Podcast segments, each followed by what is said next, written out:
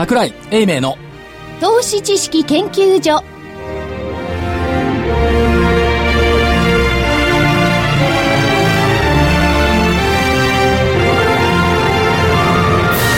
さんこんにちは。こんにちは。桜井英明知識研究所の時間です。スタジオには桜井英明所長。桜井でございます。正木明夫隊長。こんにちは、まさきです。福井主任研究員。こんにちは。そして研究員の加藤真理子でお送りします。さあ日経平均今日の大引けです。55円87銭高の1万1307円28銭。55円87銭高の1万1307円28銭でした出来高が概算で36億6397万株。売買代金が2兆1344億円規模別指数はすべてマイナスだったんですがトピックスはマイナス2.14ポイント、954.88でしたバレンタインデーだって今思ってしまいました。お プラスだったらもっとよかったですがね。今日バレン、え日経金プラスでしょ？プラスですよ。トピックス。あトピックスね。はい。それとバレンタインがなんか関係あるんですか？2.14だから。あ、そっか。なるほど。今日、今日2月14日でしたっけ？はい。あとさ、久しぶりにすごいタイムリー。あそうです。かまり。それは言っちゃダメだよ。あなんで？さっきね福井さんと二人でローソン行ったの。そう。福井さんねロッテのガーナチョコ2つ買ってたもん。自分で買うのよ僕は人柄の施しは受けない。と言ってて、はい。今はもう違うんだよね。ねそう。もうニコニコですニコニコだよね。そうそうそう。そうだよね。にっこりこでざわうろだよ。ところでバレンバレンタインデーのアノマリーって覚えてる？あ高い。はい。ね？それで？DVD を見た方は2月14日高い。そうです高い。ったって日経平均が高い。55円ですよ。55じゃいいじゃんあ午後行こう。みたいな。そういう甘いこと言っていいんですよ。僕はね、やっぱりこれ、調整がね、ボラテリティが非常に高くなってるじゃん、最近。それで、ガクンといく可能性はないでしょうかね。みんなそういうふうに言っててないじゃん、い。や、でもね、いや、みんなが言ってるとない。みんなそう言ってだから去年の夏からずーあ夏から11月からずっと言ってるじゃん。警戒しなくちゃいけません、警戒したら損すんじゃん市場関係者が言ってたじゃないですか、所長ね。おしめ待ってたらおしめがなかなか買えないい。や、というのも、基本的な今回のね、真面目な話をするじゃないですか。真面目な番組ですよね真面目な話してますよ。それでね、今回の相場の本質ってやっぱり外国人じゃないですか、引っ張ってるのがね。で、外国が来たわけですよね。でそういう意味で、あの、11月の14日以前にね、はいもう動き動きもあったし、それは為替市場の部分ですよね何言ってん。の外国人だったって言ってくれる、そう。ですよ。ですよね今外国人いやいやいや、まだだと思うんですよい。やいや、でもね、とは言いながら、個人のマインド的なものは相当変わってますよ。2月ね40%に近いと思いますよ、売買比率40までいってます？1月から30。31ちょいですよね。で、40、38とかそのぐらいですかね。2006年の時の、例のあの小泉郵政改革の後の上昇の時って、個人の比率って5割近かった。あだから多分そこまでいくと思います。しかもそこに高速売買と、1日小信用信用がはい加わってるから、結構ね、高まってきてると思いますよ。うんうんうんうん。まあ、それは否定しないですけどね。はいでも、あの、いわゆる、こ古来からのっちゃい言葉がありますけど 昔からのですね、昔からの、昔からでもないな。あの、以前からね、株をやってらっしゃる方、まあ、現物ですよね。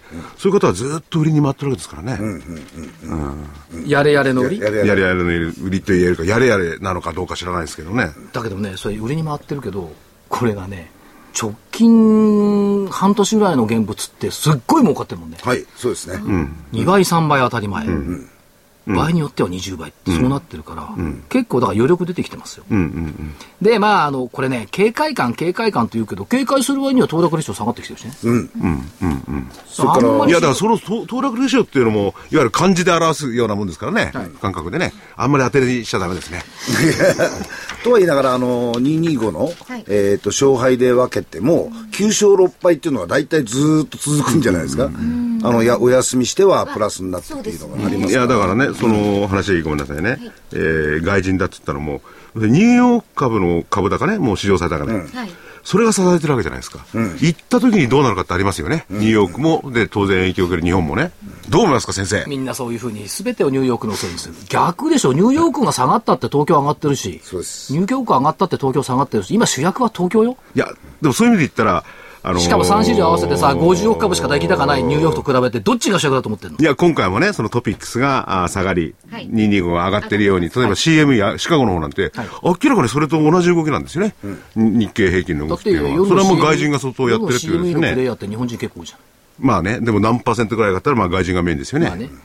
だけど、だからニューヨーク主主導だっていうね、もの、寝ぼけたようなね、あの、発想はやめて、目覚めよ、国民投資家さんとだから、だから、桜井社長、僕はあえてこういうこと言ってるんですよ。分かってますよ僕を説得していただければ、投資家の皆さんももっと疑心暗鬼にならないで済むんだから。なるほど今のね、形じゃね、僕は説得されないな。何何？だって業績伸びてきてるじゃん。業績をね。で、次、だ何買うの？債券買うの？株しかないでしょ？いやそういう最近もたまに語ってもいいかもしれませんよ。だからね、あの、市場関係者の責任逃れ的なね、あの、警戒感っていうのはあんま聞かない方がいいと思います。うん。だからその業業績がどうなるか確かにね。はいで、それは政策等は関係あるのかどうなのか分かんないけれども、株の本質はやっぱり個別の株の業績ですよね。そう。だからその辺はまたね、明日の番組でも喋りますけど、ねえ今日ね、ゲストたくさんおられるんですよ。そう。はいで、やっぱりその辺も業績を見たくなるような、そういう、ね。企業ばっかりですよね。はい。ということで、えっ、と、お知らせ？おお知らせさんで、お迎えしたいと思います。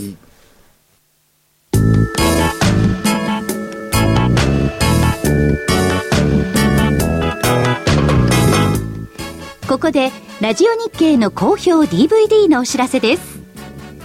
桜井英明の投資知識研究所 DVD は毎月投資に必要な知識や実際の投資に役立つノウハウをお届けしています。この DVD は毎月テーマを選び桜井さん自身が実践で学んだ投資に勝てそうなノウハウや内外の投資家の動向さらにアノマリーなどに関しても丁寧に説明しています。桜井英明の投資知識研究所 DVD1 本のお値段は8400円。送料500円をいただきます。また徳間書店の大岩川源太さんの投資カレンダー実践塾 DVD も毎月発行しています。来たる月の投資戦略をどうすればいいか。投資カレンダーに基づいて大岩川源太さんが分かりやすく解説します。投資カレンダー実践塾 DVD お値段は1本7350円。送料は500円です。桜井さんの DVD 健太さんの DVD お求めは東京03-3583-8300 03-3583-8300ラジオ日経事業部までそれではまずお一人目のゲストをご紹介しましょう証券コード2466東証一部上場 PGM ホールディングス株式会社代表取締役社長の神田有弘さんですよろしくお願いします神田でございます。よろしくお願いします。よろしくお願いします。業績、いいですね、社長。まあ、おかげさまで震災からは、あー完全に脱却して、まあ、あの、平時に戻ったと、はい。おいうことじゃないかと思うんですけども。前期のゴルフプレー収益を見ていると、前年比8.5%増はい。ということですし、ということは、やっぱりプレイヤー増えてきたということですか？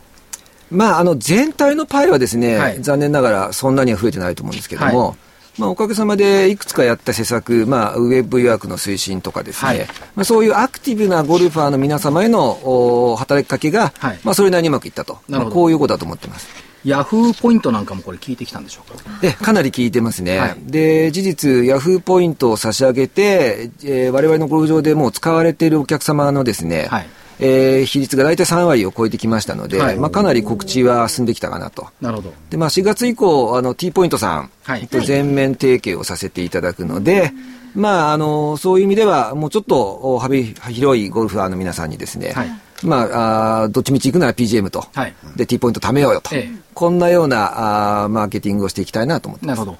この間、あるメンバー制のゴルフ場でゴルフをしているときに、ご一緒させていただいた方がですね、いやもう会員権よりも、かゴルフ会社の株持ってる方がいいよねっておっしゃってたんです。結構まああのはい高齢の方なんですけども、はいで、そうですよね。俺しょっちゅう使ってるよっておっしゃってて、やっぱりそういう使い方っていうのはいいんでしょうね。あもちろん、あのまあ、メッセージとしては私からだと2つあって、はいえーもちろん、あの我々のような会社の株を買っていただいて、優待券をどんどん使っていただくと。はいで、プラスアルファで、えーメンバーの方々にはですね、新たな付加価値をどんどん作っていって、はいい、やメンバーになってもいいねと思っていただくと。まあ、こういうような、こう、二つの方向感でいきたいなと思ってますけどね。逆に言うと、従来のメンバーさんにとっては、まあこれずっと私言ってますけど、御社のような存在が今でもプレーさせてくれる基盤になってくれているってありがたいことですよものすごくありがたいことですよね。逆に言えば、はい。い、いことですよね。で、現状、今後の新しいメンバーシップのあり方っていうのもやっぱり社長考え続けているってことでしょうか？そうですね、やはりまだデフレが、特にゴルフ業界続いているので、はい。い、や、どっかでですね、もう一回メンバーさんに盛り立てていただくと、はい。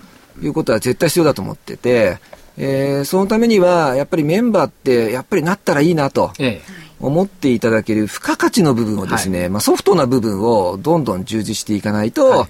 やっぱりいけないなと思ってますね。まあ、ただ受付で名前書く場所が違うだけだぜとか、ロッカーが違うだけだぜ、じゃなくてもうちょっとプラスっていうことおっしゃる通りです。はい。プラスアルファですよね。はい。で、そのプラスアルファのソフトの部分が充実してくると、新規の会員権も売れますし、はい名片も促進されてきますと。はいえーとなっていくと、まあ私どもとしてもですね、プラスアルファのキャッシュが入ってくると、はいえーいうことだと思ってます。それともう一つはですね、そのゴルファーの世代交代っていうことが、はいまあ世代交代とは言いませんが、あの若年層がもうちょっと参加できるようなプログラムが欲しいなという声も結構聞くんですけど、それはいかがですか、えそれはね、もちろん、はい。あの、まあ、息の長い話になりますけども、まあ、あの、レスリングで今オリンピックで揉めてますけど、まあ、ゴルフは実は、あの、新、新しい種目になりますんで、ええ。まあ、そこら辺もですね、業界としてもうちょっとはい。告知をしていきながら、あー若い層に興味を持ってもらうと。はい。で、そういう息の長いことをやらなきゃいけないですし、はい。私どもも今年世界ジュニア、はい。えーに、ある程度ですね、えー協賛をしていただく、まあ予選会と決勝を全部私どものゴルフ場でやらせていただいて、で、決勝は東来パインっていうですね、はい。アメリカの有名なコースでやるんですけど、ここはもう、タイガー・ウッズであり、えー、りょうくんであり、愛ちゃんであり、みんな今の一流プロの方々が皆さん出ているんで、こういうような世界ジュニアのですね、えー盛り立てると、はい。い、うことによって、ジュニアの方々にもっともっとゴルフに興味を持ってもらうと。そんなようなこともやっていかなきゃいけないなと思ってます。あと社長、トーナメントずいぶん増やされてませんか？えーっとですね、トーナメントは、今年、あの、男子のトーナメントをお1試合、はいで、それにプラスでチャレンジツアーを3試合、はい。えー合計で4試合、私どもとしてさせていただこうと思ってます。なるほど。いきなりでも 5, 5月に日本プロゴルフ選手権。こちらはですね、私どもの総武カントリーというところで、はいえーっと、コースを使っていただくと、ええーいうことでですね、これもそれなりに私どもと会社としてもコミットさせていただいてますね。えー新装開店といいますか、クラブハウスも新しくなった総武カントリーでメジャー開幕。メジャーの第一戦目ですもんね。そうですね、一番のマスターズ、アメリカのマスターズのトーナメントが4月にあって、ようやっとゴルフシーズン到来だなというところで、5月の日本プロと、はいこんな状況だと思い5ます。月16、17、18、19。日清カップヌードル杯総武カントリークラブ。ということで。あの場所もいいので、まあ、あの関東圏の方々は場所もいいので、あのまあ、ピクニック気分でですね、はいえーゴルフ場に来ていただいて、まあ、プロの本当の迫力をですね、えー見ていただければなと思いますね。あとは女子が8月の北海道桂。桂ニトリニトリレディースですねはいこれもう3回目、4回目かな ?3 回目かな今年。4回目？3回目ですね。3回目3回目、うんということで、まあ、そういうご提供、場所の提供もこういただいているっていうのと、はい。これどうなんですか？海外のゴルフ場、先ほど今お話ありましたけど、東レパインはい。というようなお話もありますが、海外ゴルフ場との提携ってのはこれ今どんな格好えですか？今ですね、非公式にちょっといくつかの会社と話をしてるんですけども、えーやっぱりあの日本のメンバーさん、えー段階の世代でお時間が出てきてですね、はい。まあ、海外も旅行行かれる方も結構増えてきたと思うんですけど、ええ。やっぱりこう海外の有名ゴルフ場にせっかくなら行きたいんだけど、はい。どうやって予約取るのと。そうなんですよね。そういうようなお声結構あるんです。えで、まあ、その意味で言うと旅行代理店じゃないんですけど、はいまあ、私どもがそういうプログラム作って、我々のメンバーの方であれば、まあ、私どもが代わって予約を取り、はいまあ、提携をしてあげましょうみたいな、そんなプログラムを作りたいなと思ってます。なるほど。いいですね。便利。PGM 参加のゴルフ場のメンバーであれば、そういうプログラムができてくる可能性がある。まさきさん入った方がいいんじゃない？うん、そうですね。高坂だけじゃダメみたいいやいやいやいや。ところでね、あのーゴルフやらない方、番組聞いてると思うんですけれども、で、どういうシステムか、システムつまりゴルフそのもののシステム、はい。あとはそれは神田社長のところのシステム、はい。もうお分かりにならないと思うんですけれども、例えば全体のまずゴルフの市場、日本だけに言えば、どのぐらいなんですか？いわゆるゴルフ場市場なのか、なんつったらいいのか、僕もちょっとはいはい。よくわかんないんですえっと、いろいろマクロがあるんですけど、ええ。ゴルフ場の数が2400、それでゴルファーの人口が800万から900万ぐらいと言われていて、えーでゴルフ場のき、えー産業の規模でですね、えーっと、レジャー産業でいうと、パチンコ業界に次いで第2位と。お、そんなでかいんですか、はい、これはまあ、ゴルフ場と練習場と用具、全部合わせた数字ですけども、えーっと、まあ、正確なもう数字がないんですけど、ピークで2兆円ぐらいと言われてたので、まあ、あの、兆円台はまだ多分あるんじゃないかなと。思ってますので、まあ、それなりに大きな規模のお業界でございます。いや、それ、それほどまでにね、大きいとは分かんなかった。だってびっくりしました土曜、日曜日の高速道路がなんで混むんですかってみんな花見行ってるわけじゃないのよ。いや、だから、ねいやそれも、ゴルフっていうね、パチンコだと街中にあるじゃないですか。はいまあ、ゴルフの練習はあるけど、ゴルフ場はないもんね。そうですねだからだから人を、外そう。にで、他のね、ゴルフをやられない方は全然わかんないと思うんですよ。これはすごい市場だな。ゴルフやんなくても花見に行く人が、土日の夕方朝混むのはなんでかってみんな車のトランク開けたらみんなゴルフバッグが入ってるの。だって人の車のトランク開けねえから。今それは別にして。いや、でも、そのね、まあ、推計、えーちょっと前のデータ2兆円っていうのはすごい産業ですよね。それから社長一つ伺いたいのは、あの、M&A 戦略。はい。このあたりっていうのはやっぱり積極姿勢、まあ、前回は TOB は不成立に終わりましたけど、はいアコディアさんので、はい。M&A 戦略っていうのはこれ積極推進今後もしていくっていう方向で見ておいてよろしいんですか？はい、あの、実は、あの、昨年度はですね、はい。えーっと、あんまり前足書いてこの MA 戦略って、ええ。ーやってこなかったので、えー今年は、まあ、あのーご指摘の通り TOB も不成立になりましたんで、用意したお金も余っちゃったのも事実で。余っちゃってま すよね。そうですよね。だからって使わなきゃいけないってわけではないんですけど。えー無理して使う必要はないですけど。ねえねえせっかくだったら、ちょっともう一回ですね、はい。えー真面目に、えーやってみようかなと。はい。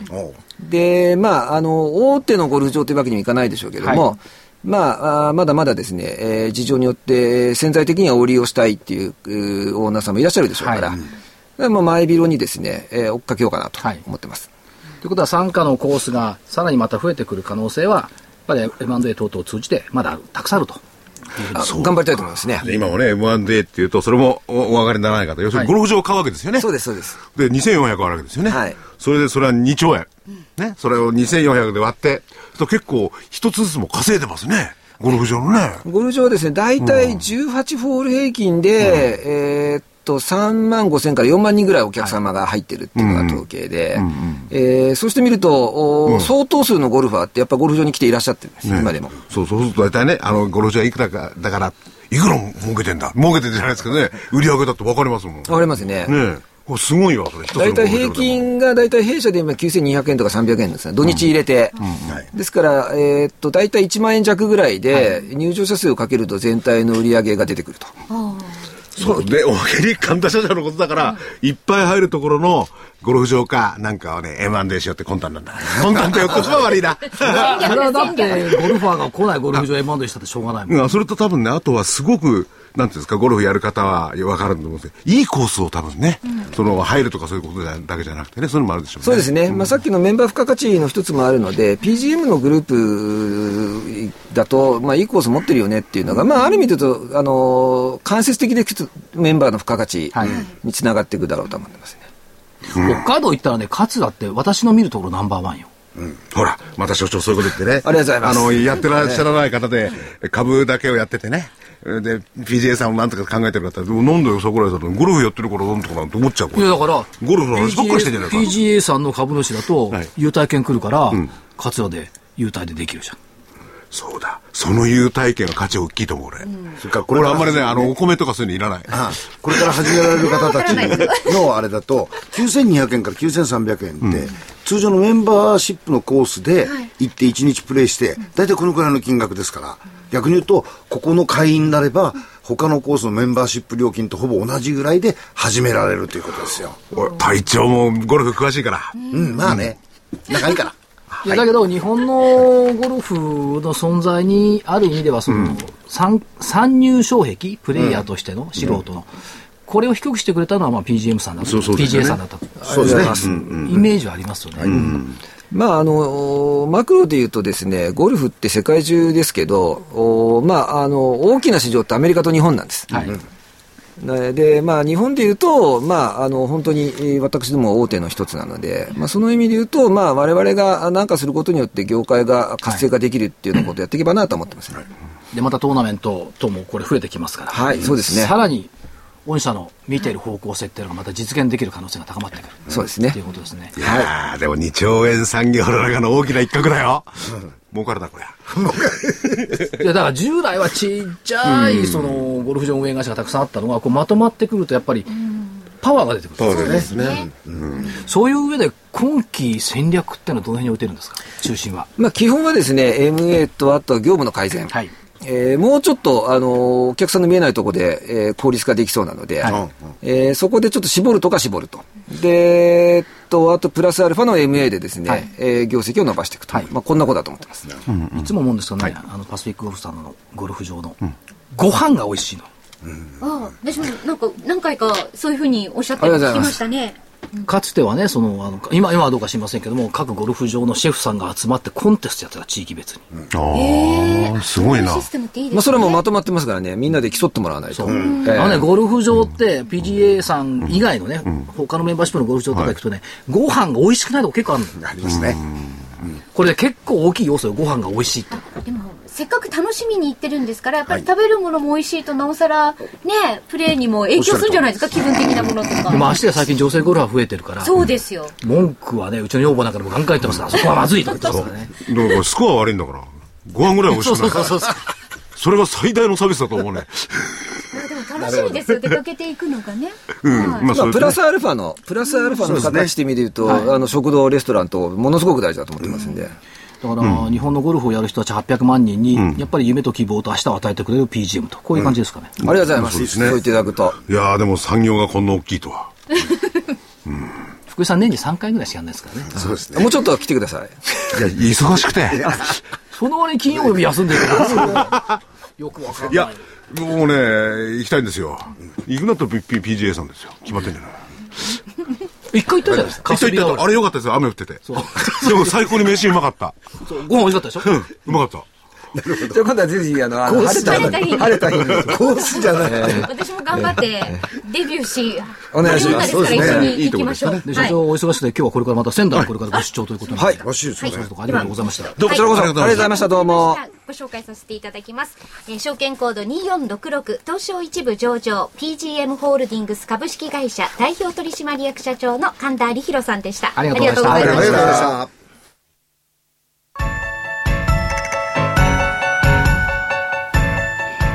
東京大学と東京女子医大の研究成果を生かし先端医薬品開発のナノキャリアが作り出した新しいタイプの美容液エクラフチュール W をラジオ日経がお届けします。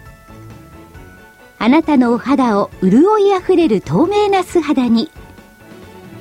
ナノキャリアの美容液エクラフチュール W はこれまでの美容液とはブライトニング成分のお肌へのとどまり方が違います。ビタミン E などのブライトニング成分を隅々まで届け作用を長く保ちます。溶け込む実感透き通るお肌広がる潤いをあなたに。無着色無香料アルコールフリーのエクラフチュール W はお使いになる機械を選びません。エクラフチュール W のお値段は13,650円。送料代引き手数料は500円です。お求めは03-3583-8300 03-3583-8300ラジオ日経事業部まで。なお8日間以内の未開封商品のご返品には応じます。返品費用はお客様のご負担とさせていただきます。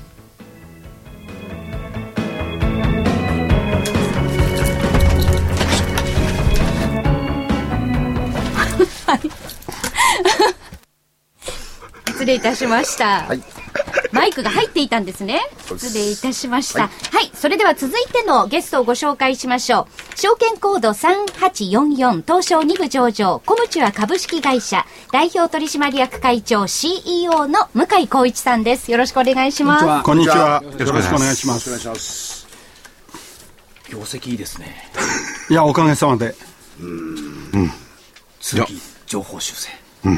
というのが非常に目について。やそうですよね。っぱりこれは、やっぱり御社のこの頑張りと時代背景が合致したっていったところでしょうか？そうですね。あの、私どもはやはりクラウド、はい。モバイル、という領域で、えー頑張っておりますけどもやはりあの世の中全体のはい IT 投資というものがこれは一つ背景にあると思います、はいまあ、そういう中で私どもが新しい領域をおに取り組んでいると、はいまあ、こういうことが、えー現在の業績がこう高くなっていると、はい。えーおかげさまで情報修正させていただいたという大きな要因かと思っております、やっぱりその、まあ、御社の概要っていうことになると、まあ、企業さんなんかの使われている基幹業務システム、こういったもののパッケージソフト等のを取り扱っているということになりますけども、やっぱりこのあたり、需要がやっぱり伸びてきているっていうそうですね。かやはりあの企業の、はい。えー今年度の企業の IT 投資っていうのはですね、えーいろんな調査によると7%ぐらい増やしたいという、はい。はいまあ、大手企業を中心にですね、ええ。まあ、そういうふうに言われております、えーこれはあの、えー日経産業新聞あたりのですね、はい。調査です。そう言っております。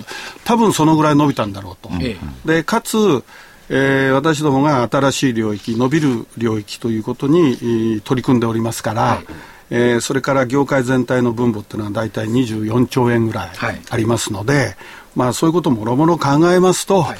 えーそんなに、えー私どもからすると特別な数字だと思っておりませんけども、ただまあ他社と比べればですね、まあ、大変な伸び率だとはい。いうふうな、えーことだろうと思います。まあ、伸び率と、そして売上高、営業利益、いずれも過去最高ということですから、まあ、とてもいい業績になってきてますよね。これ、背景はやっぱりクラウド、モバイル、このあたりが進展してきている、これがあるんでしょうかね。だと思います。はいあのーまあ、いろいろクラウドもですね、いろいろありますけども、いわゆるパブリッククラウド、はいはいえプライベートクラウド、で私どもは特にパブリッククラウドに、えーこの、えー注目をしております。パブリッククラウドってぐ、もう簡単に言うとどういう？あの、グーグルですとか、ええアマゾンですとか、あーセールスフォースですとか、まあ、そういったですね、まあ、グローバルなこのおクラウドというように、まあざっくりいいろんな人が使えるようなね。そうですね僕もね、個人でおいても企業においてもうん僕もあの、Kindle のを使ってるんですよ。はいこれがね、クラウドっていうのをね、いわゆる Kindle が使ってるわけですよ、Amazon が。早い早い。もう画面がパッパッパッパッ変わるの。で、全部そのクラウドっていう中に本なんかは全部置けるんですよ。だからいつまで経ってもまあね、買ったばかりだからあれだけど軽いんですよ。本当にね、クラウドはいい。本当に読んでる？の、もう読んでる。あそうですか。ただクラウドはいいって言っても、目に見えない、どういうものだかよくわかんないんですけども、とにかくクラウドはいい。まあ、あのそうなんですね、あの雲ですから、どこにあるか分かんない、まあ、しかし、それが現実にもう機能してきてい機る、能してきますね。まあ、去年ぐらいからですね、これ拡大してきてそうですね、もう急激に伸びてるはいとい。う感じですね。ああ、でしょうね。さて、そういう中で、うん。今日ははい。新しい話を、え？今まで回線数明快だとか、はい。そういったものであまりお話いただいていない、何ですか？ホットなお話を、まず一つ目、はい。ビジネス戦略はい。ということで、特に会長、セールスフォース .com 社とのこの展開っていうのはどうでしょう、お話を頂戴したいですか？そうですね、私どもあの、えー3年前からですね、まあ、セールスフォース .com 社とはですね、えー協業関係をやっておりまして、はいで主に、えーシステム導入ですとか構築ですとかあるいはその後のサポート、はい。まあ、こういうことを主体に、えーやってまいりましたけどもさらにですね、まあ、ライセンス販売契約はい。というこものを結ぶことになりました。えー今日これは正式にあの私どものホームページ上でも発表しております。今日プレス発表ですか？ら、ほはい。ホットなほかほか。ですね。はい。このセールスフォース .com、これ世界一の、あれですもんね、クラウドサービス会社ですもんね。そうですね、うん。あのいわゆる、えーこの企業型のですね、えークラウドサービスということをやっている、まあ、世界ナンバーワンですね、と言っていいだろうと思います。で従来はその導入と構築。それとその後のアフターサポート、これをおやりになっていたのが今会長がおっしゃったライセンス販売から入っていくっていうことになると、入り口からずっとワンストップになってくる。そういうことですね。まあ、そのライセンス販売になりますから、これ営業部隊があの大事です、はい。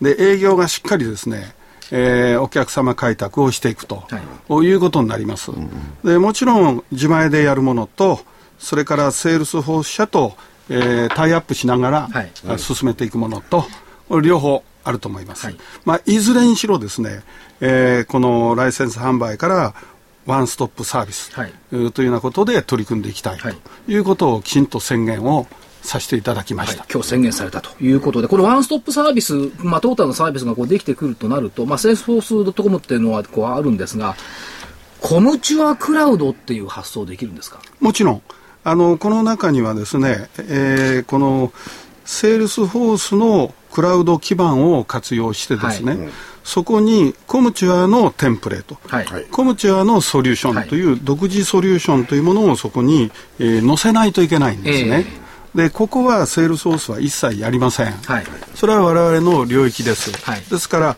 お互いがないと、えー、これは成り立たないわけですね。で我々はそういう意味では、その、えー、ソリューションですとか、アプリケーションですとか、いうところを大事にしていくと。いうことになると、これ、まあ、クラウドのコムチュアというのが、さらに一歩進んだっていうことになってこれ、一歩、あのー、セールス社との連携をより高めていくと。いうことになります、はい、ここれね、後でまたお話をお伺いすることになると思うんですけれども、このセールスフォース .com との提携、これどのぐらい売上高これ高まるんですか？ズバリ。予想、予想しますよね、当然ね。これ事業展開そうですね。これはもう、あのー、正式にはですね、えー、中計の中でお話しさせていただくつもりでおりますけども、あ、中継見なしなんですか、えー、そうか。腹積もりではですね、うん、これはもう倍々でいくだろうと。なるほど。えー、だからこれね、発表されたんだからね、当然、社長の腹の中には数字もあるはずですもんね。倍、まあ、福井さんもね、はい、肝っ玉が小さいから一つのことしかこだわらない。二、つ目がある。はい、まあ、あとまとめて聞こうと思って。何ですか、はい、ビジネス戦略その2。アマゾンさんとの関係。アマゾンとあの有名なアマゾンですね。アマゾンさんとの関係ってのは今後どうなっていくんでしょうか？あのアマゾンさんとはですね、今あのアマゾンデータサービスジャパンの、はい、方ともお話ししておりますけれども、えー、私どももすでにですねアマゾン上で、えー、事例を作っております、はい、もうお客様があります、はい、えー、それをもっと拡大していこうよというお話を現在進めております、はい、えーまあ、まずはコムチュアの、まあ、独自ソリューションを、えー、アマゾン上に載せていくと、はい、このサービスが一つありますそれからもともと私ども IBM の、えー、ノーツの事業、はい、これがもう一つ大きな柱としてあります。これも、えー、載せていこうと。あるいはですね、えー、先ほどのセールスフォースだけではでききれない領域もございます。はい、そういうものをアマゾンと連携させると。えー、いわゆるパブリッククラウド同士をつなげていくみたいな役割ですね、はい、まあ、そういうようなこともやっていこうと、えー、そういうお話を今しているところでありますし、はい、まあ、事例としてももう出来上がっておりますと、うん、まあ、ここをいかに拡大するか。これも爆発的にこれから伸びるんじゃないだろうかと。そうですね。そのいうふうに考えております。会長つなげるっていうのはもともとそのコミュニケーションのコミュチャっていうイメージあったじゃないですかこっちとこっちをつなげる。まさにその形になってくる。そうですね、ね、あのー、えー、いわゆるつなぎつなげていくというですね、はい、えー、まあそういうですねそういう事業をやっていきたい、はい、コラボレーションしていく。コラボレーション、はい、コラボレーションですね。あのそういうことが大事だと思います。あの従来のシステムは独立してですね一つ一つ出来上がっていたわけですけどもむしろ今あるものをどうやってつなげていくんですか、はい、というですね、まあ、コラボレーションというのがこれから大事なんだろうと、はい、こんなふうに思います。これどうですか？その今のアマゾンのお話なんか聞いてるとこれ国家成長戦略となんか一致してませんか？国の成長する戦略となんかこれ方向性一致してません、うん、あの私は、えー、アベノミクスとですね、はい、えー、ムカイノミクス？ムカイノミクスというふうに言いたいんです、はい、えー、もちもちろんコムチュアミックスでもいいんですが、はい、えー、まあそのぐらいの気持ちで、はい、やはりイノベーションを起こしたい、はい、新しい事業を起こしていきたい。まあそんなふうに、はい。えーえー、気持ちは 思っております。あの去年の今年じゃなくて去年の元旦の日経新聞の元旦のトップ記事っていうのはやっぱりそのクラウドっていうのがテーマになっていて、うん、C ってなってましたよね。コミュニケーションとかコネクトとか、うん、あれにコムチャと入れといたらよかったですね。ね1年前の話、うん。そういう動きにまさになってきた。その意味ではやっぱ国家の戦略の一つ。ということになってますよね。それと先ほどお話にありました、中期事業計画ですけども、嬉しいことにっていうか、情報修正で中継の実現がこれ前倒しの見通しになっちゃう。これ見見直しはもうどうなんですか？今期中っていう感じで見てていいんですか？あのー見直しはですね、えーっと、今検討中なんですが、はいえーこの本決算はい。のタイミングになるだろうはいと思っております。はい。まあもうしばらく我慢ちょっとお待ちください。ねもうしばらく我慢すれば、たの。だあの、今期はですね、えー今の着地予想でいきますと、売上で30%伸びます。と、はい。えー営業利益で、えー、70%ほど当初計画に対して伸びます。と、はい。い、うことになりますので、えーまあ、来期はですね、はい。やはり、えーそのぐらいの大きな数字で、まあ、行きたいと、はいこのようにまあ考えておりますそ。れが会長でさりげなくおっしゃいましたけど、売上30%、営業利益70%伸びるって、すごいですよね。すごい。で、まあ、この、このスピード感がそのまま多分続いていく可能性は高い。その、そのパターンでいくっていう、そうすると、えっと、売上の100億ってのも、もう、もう、目前ですね。これはもう目前で、はいあの近々にあの達成できるんじゃないかとはい。思います。えーですから、まあ、200億というところを我はい。々ターゲットにして、これからやっていきたいと思いますが、まずそのためにもですね、ええ。まあ、早いところ100億達成しないといけないと思っております。ただまあ、あの、業績っていうのは加速度ついてね、動くことがあるんで、この辺は超、超スピードを、まあ、感じられるっていうことと、昨年11月の東証2部に、あの、して変わりまして、上場になりましたけど、はい。おかげさまで。影響はいかがでございましょう？えやはりですね、あのーいろんな意味で、まず社内の意識がより変わりました、はい。これが一つありますね。それから投資家さんもですね、より注目をしていただけるようになりました。えーまた、あのー特に機関投資家さんのような方もですね、えー、随分お呼びがかかって、えー来ていただけるところと、あるいはこちらからお邪魔してご説明するような、そういうケースが大変増えました。まあですから、まあ2部の次は多分1部っていうのがね、また視野に入ってこられてると思いますけど、この辺も結構スピード感持ってね、いかれるんじゃないかという気はしますよね。それと会長、あの、今お話しいただきました、セールスフォース .com チャットのライセンス販売契約、それからアマゾンさんとのこの将来像、このあたり、まあラジオだけですとね、なかなか分かりにくい部分もあるんですが、明日、明後日と、えっ、と、東京国際フォーラムで、えー東証の IR フェスタあ。ありますんで、はい。えーこれ社長も会長がね会長あ会長が。これね、会長自ら、え前回はあの 野村さんの IR フェスティバルが12月にあったんですが、会長自らおいでになりまして、え延べで20回ぐらい話されました ?1 日10回ぐらい。多いですもう喉枯れましたね。枯れてましたよね。枯れてましたもん。だけやっぱり大勢の方の前でお話しされると。だからこれね、あの、向井会長からね、直接お話伺って、なるほどってやっぱり図を見たりなんかすると分かりやすいですよね目に見えないし、分かんないんだ、ラジオ東京近郊の方はね、明日、明後日、えっ、と、東京国際フォーラム来ていただくと、えっ、と、多分向井会長自らはい喋ってるケースがたくさんあると思いますんで、これはどういうことっていうのをですね、ご質問いただきまさか明日までに中期経営計画は固まらないですもんね。でもね、その辺のことは、多分いろいろ社長の頭の中にもうあって、ね、それこそ、あの、えー桜井社長じゃないけど、その雰囲気とかそういうと感じ取れる部分があるかもしれない。そうそうですよねしか。しね、あの野村、12月の時もですね、あの最初は5、6人しかこう聞いておられなかったのが、最終的にやっぱりね、5、60人にこう膨れ上がっちゃうんですよね。だあからね、実際やっぱりね、話を伺うっていうのは、いいと思いますよ。ねまあこの番組も内容実際にねお話あいわゆるあの代表取締役がはい。直にその場で喋るっていうのは、これはどうも効果があるようです。あるよ、ありますそれは違いますよね。えー私も言った以上はやらないといけませんから。あの、体調整えていただいて、その時もらったペン、これ。あいいペンですね、これ。ちゃんと社名なんとか。見えないんですけどね、ラジオで。これ、明日もななんかまたお配りになった。同じもの。このあペンね書いたら消せるってやつね。これ、はいゴムちゃんロゴ入り。我々の場合書いて消しないけどね、中期経営計画とかそういうのはそうはいかないんだから。そうそうそう。計画は書いてないですよね。これ数字は絶対変えません。はいまあ、ですね。はい。やり方とか、そういうものは工夫しながらやりますから、はいはい。えーいわゆる事業計画っていうのはですね、数字は絶対変えません。これはもう変えないっていうのはもう我々のですね、もう基本的な事業計画のもう考え方です。はいこれ変えたがるんです、皆さん。そうですよね。これ絶対消しゴム使いません。こういうね、あの、力強い言葉をね、直接聞いていただけるとね。ねそうですね。本当、はいうん。ね。で、えー、社長、会長にはですね、向井会長はしばらく行っておいて、ここにいらっしゃっていただいて、予定行きましょうよ。あ予定行きます予定もう時間がそろそろ。そうそうそう。うんはい。予定は、はい。週末、東証 IR フェスタ。です。小渕屋さん登場。で、えーっと、月曜日、嫌なのが始まります、これね。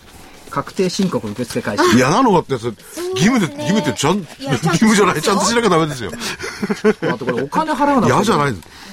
皆さんね、もっと戻ってくる人はね、はい危機として行くんですけど、私払わなきゃいけない。当然の、当然のことですよ。払えるだけね。いいと思えなきゃいけませんいや、使ってるものが少ないんですよ。あ、そうですか。えーニューヨーク球場、それから19日火曜日、えーアメリカ住宅 NHB の指数、20日水曜日1月貿易統計と BB レシオ、それからソニーのプレストス、プレステ3ミーティングうん。っていうのがあります。これ、所所長、20日、い住宅着工があるよ。アメリカの1の月住宅着工件数、まあどうせいいから別にいいじゃん。あ、そう？はいえー木曜日、アメリカ消費者物価、中古住宅販売とスペイン国債入札、最近誰も相手にしなかったね、イタリア、スペイン国債入入札っていうのは。22日金曜日がドイツの IFO、景況感指数ということで、まあ、あんまり大きいものはない。まあ、週末の G20 はい。がどういうふうに出てくるのかっていったところでしょうかね。うん、これは大きいかもしれませんね。これが一番大きいかもしれない。いや、文言で今揉めてますからね。そうですねももめてるっていうよりも、解釈の仕方がいろいろで難しいね。ですよね。はいで為替の言葉出てきたからね。はい、来週の見通し、1万、え、1万922円。下ね。あれ違うんです。あ、こっちでいいんでえす。はい。25日移動平均は下回らないでしょう、はいえー上が1万2000円心理的敵節目節目。はい。あれ、今週はどうでしたんだっけ？1万839円だったんですね。全然入ってますよ、はい。はい、そのレンジで、で S q S q 概算値1万1151円、うん。概算値が S q 値ね。11151、金曜日 S q 当日の終わりね11153だって。笑っちゃうよ。ね、ほんのちょっと。そう。でもプラスだったからいいじゃないそうですよ。うん、プラスで終わらせた、っていうところがありました、はい。まあ、そんなところでございますか。はい、お知らせ。お知らせ。お知らせは、どれを行きましょうか？いや、全部。全部全部ときましたか。まずはですね、は、はいい投資知識研究所の2月号の DVD2 月28日木曜日に発売になります。今回は、まあちょっとお話にも出てきました。信用取引がテーマでございます。はい。投資の勝ち組になる絶対法則、信用取引徹底活用術です。ね、これもあの、新しいシステムになったということを踏まえて、え桜井所長にいろいろとお話をしていただいております。ね、1月から信用の無限回転ってね、一日バンバンバンバンできるんですよ。まあ、あの、そういうところで儲けていただいて、ちゃんとした企業の株は、ちゃんと買ってずっと保有していただくというパターンですよね。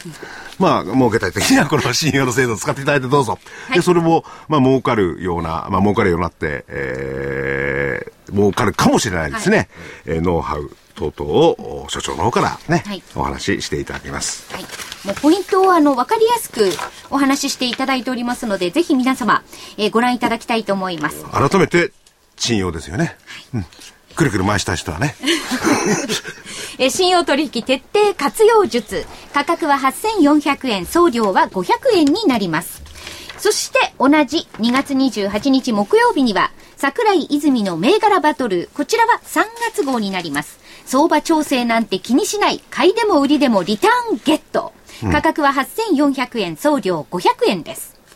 ね、はいお抱負20を超える銘柄をいつも所長とですね、はいえー泉さんが言っていただいて、まあこれから、この前からですね、どちらかといったら、所長が挙げた20銘柄を、泉さんがチャート面からチェックすると。ダブルチェックっていうパターンでいきますんで、なかなかいい銘柄がいっぱい入ってればいいなって感じですよね。はい。まあ調整なんか気にしない。というのが題名なんで。福井さんすごいですよね。はい。で、もう一つ、えー、一週間前の21日木曜日、来週になりますが、えー、馬淵春吉さんと桜井所長の外国人投資家はこう動く。先回りはこうしろ。何しろ、先ほどなんだかんだ所長が言ってましたけど、はい。外国人投資家が日本市場を引っ張ってる。ああそうか。外国人投資家を誹謗中傷するとこの DVD が売れなくなっちゃうんだ。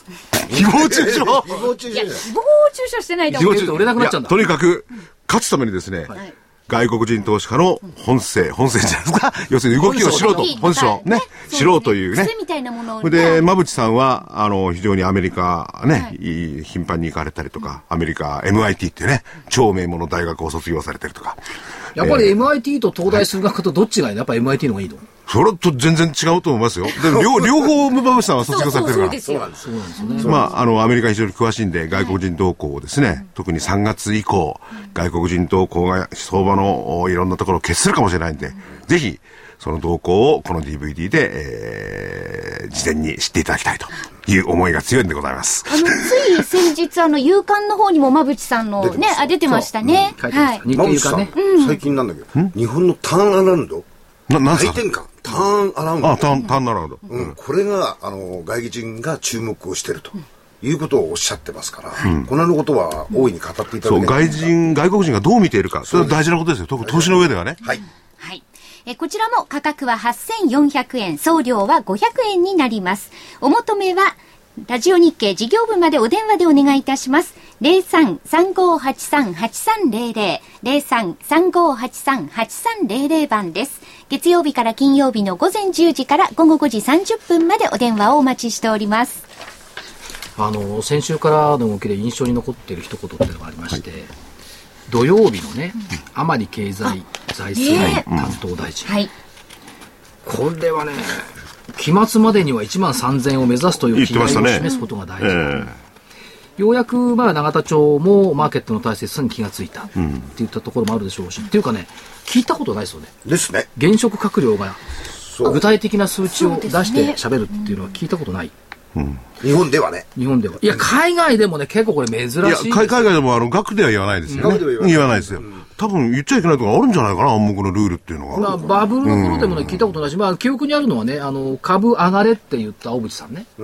ETF を買いましょうと言った竹中さん竹中さん。これぐらいしか記憶にないんですよ。ただ1万3000を目指すという気概っていう、興味があったのはね、この1万3000円っていう具体的な数字っていうのが興味があって、あるね、ある日銀の OB の人がね、日経平均っていうのは1万3000円がスタートラインなんだよっておっしゃったことがある。はい。で、これ、多分コンセンサスとして彼らの間に流れてるとすれば、その数値がやっぱり1万3000っていうのが出てきたのから、根拠ないですよ、1万3000って。根拠ないと思いますねないんだけど、やっぱりね、あの、永田町本国省界隈の人たちは1万3000になって初めて株価は復帰してゼロからのスタートって意識をね、やっぱここ20年持ってたってことですね。だから、これが本格的になるかどうかっていうのは政策、日本国内のね、今の為替の動きをうんぬんじゃないそこですよね。どういうのを取ってくるのか。まあ、あとは福井さんみたくその警戒だとかね、会議だとか調整だとか言ってる人たちがね、やっぱり、でもね、僕たち所長所長、この甘利さんは、気概を示す。そうよ甘いですよ。向井会長はどうするの？気概も関係ないんだから。結果持ってくるって感じですからね。向井会長は数字は変えないそう、とおっしゃる知らないんだもん。いや、そんなことよりね、はいまあ、小ムチャさんがいつもすごいと思うのはね、はい。これ、いつも言われてるのね、お客様には感動、うん。社員には夢を。まさしくそうでしょ。でね、これ会長ね、お客様には感動をって言っている会社って、そんなに多くないと思いますし、実践している会社はさらに少ないと思うんですけど、やっぱお客様感動してますよね。あのやっぱりですね、えー顧客満足ってことがありますよね、でも我々は満足ではなくて感動、はい。ありがとうございました、おかげさまでっていうふうに言っていただきたい、ええ。そういう仕事をしたい、これがやっと思ってぱおります。りいいと思いますよね。で、社員、社員の方々みんな夢持ってますしね。えー社員には給料を上げる、はい。給料上げる。それからおもう国策に乗って給料上げる。やりたいことをやる、やるええ仕事を通して成長する、はい。だからやっぱり向かい、いいな向かいノミクス。そうですね。経団連もみんなで一緒にそう言ってくれよな。私、小道屋さんに入りたい。はい、ということでそろそろあれなんですよね。はい。それでは皆さんまた来週です。さようなら。向井会長どうも。ありがとうございましたどうもありがとうございましたありがとうございました。